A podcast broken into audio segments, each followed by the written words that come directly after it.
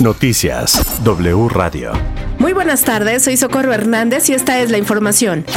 Noticias W Radio. México planteó hoy en la Asamblea General de la Organización de las Naciones Unidas el cese inmediato de las hostilidades en Ucrania, el establecimiento del espacio diplomático para resolver el conflicto y el inicio de la ayuda humanitaria encabezada por el organismo para proteger a la población civil, así lo anunció el secretario de Relaciones Exteriores, Marcelo Ebrard.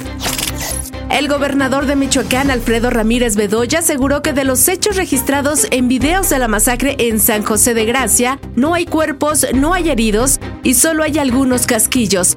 Desde la Cámara de Diputados resaltó que los hechos fueron reportados a la Fiscalía de la entidad tres horas después de lo sucedido, lo que ya se investiga en coordinación con el gobierno de Jalisco y se busca nuevas pistas de los responsables. Es un eh, tema eh, complejo, es un tema que también, hay que decirlo, ha tenido eh, gran exposición mediática, sobre todo por las redes sociales, que algunos videos sobre lo acontecido, lo que es real es que no tenemos la Fiscalía de Michoacán el reporte que nos da es que al momento de que ellos llegan ayer en la tarde noche al lugar del acontecimiento, pues no eh, eh, hay este, cuerpos, no hay evidencias más allá de algunos casquillos y algunos otros indicios de lo ocurrido, pero tenemos por supuesto los videos que eh, se están corroborando Tomen sus precauciones porque se registran bloqueos en varios puntos de la ciudad. Víctor Sandoval, cuéntanos. Socorro, buenas tardes. Varios bloqueos afectan la circulación en diferentes puntos. Uno de ellos, vecinos de Santa Úrsula Cuapa,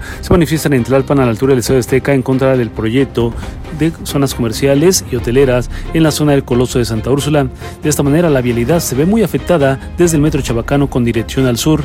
La alternativa aquí es Insurgentes o bien el anillo periférico. Otras manifestaciones en Avenida Juárez por parte de abogados que están en contra del programa de citas a los juzgados, así como vendedores ambulantes que cierran todavía a esta hora. El ex central Lázaro Cárdenas a la altura de Donceles tiene espacio para vender productos en las cercanías del Zócalo y así como el eje central Lázaro Cárdenas. La policía capitalina está dialogando con estos manifestantes o de lo contrario podrían utilizar la fuerza pública para replegarlos y abrir la circulación. El reporte, buenas tardes. En información internacional, después de cuatro horas terminó la primera jornada de negociaciones entre Rusia y Ucrania en la región de Gomel en la frontera ucraniano-bielorrusa. Esto para buscar un cese de hostilidades en la ofensiva rusa contra Ucrania, en la que acordaron volver a reunirse en los próximos días tras haber identificado algunos puntos para poder avanzar, según dijeron ambas partes. En los deportes, la FIFA y la UEFA decidieron expulsar a la selección de Rusia del Mundial de Qatar 2022, para el que debía jugar la repesca, así como no dejar competir a los clubes en torneos internacionales, siendo Spartak de Moscú el primer afectado al quedar fuera de la Europa League. Estas medidas fueron adoptadas hoy por el Buró de Consejo de la FIFA y el Comité Ejecutivo de la UEFA, respectivamente, los máximos órganos de decisión de ambas instituciones en estos asuntos urgentes ante la invasión ucraniana por parte de Rusia.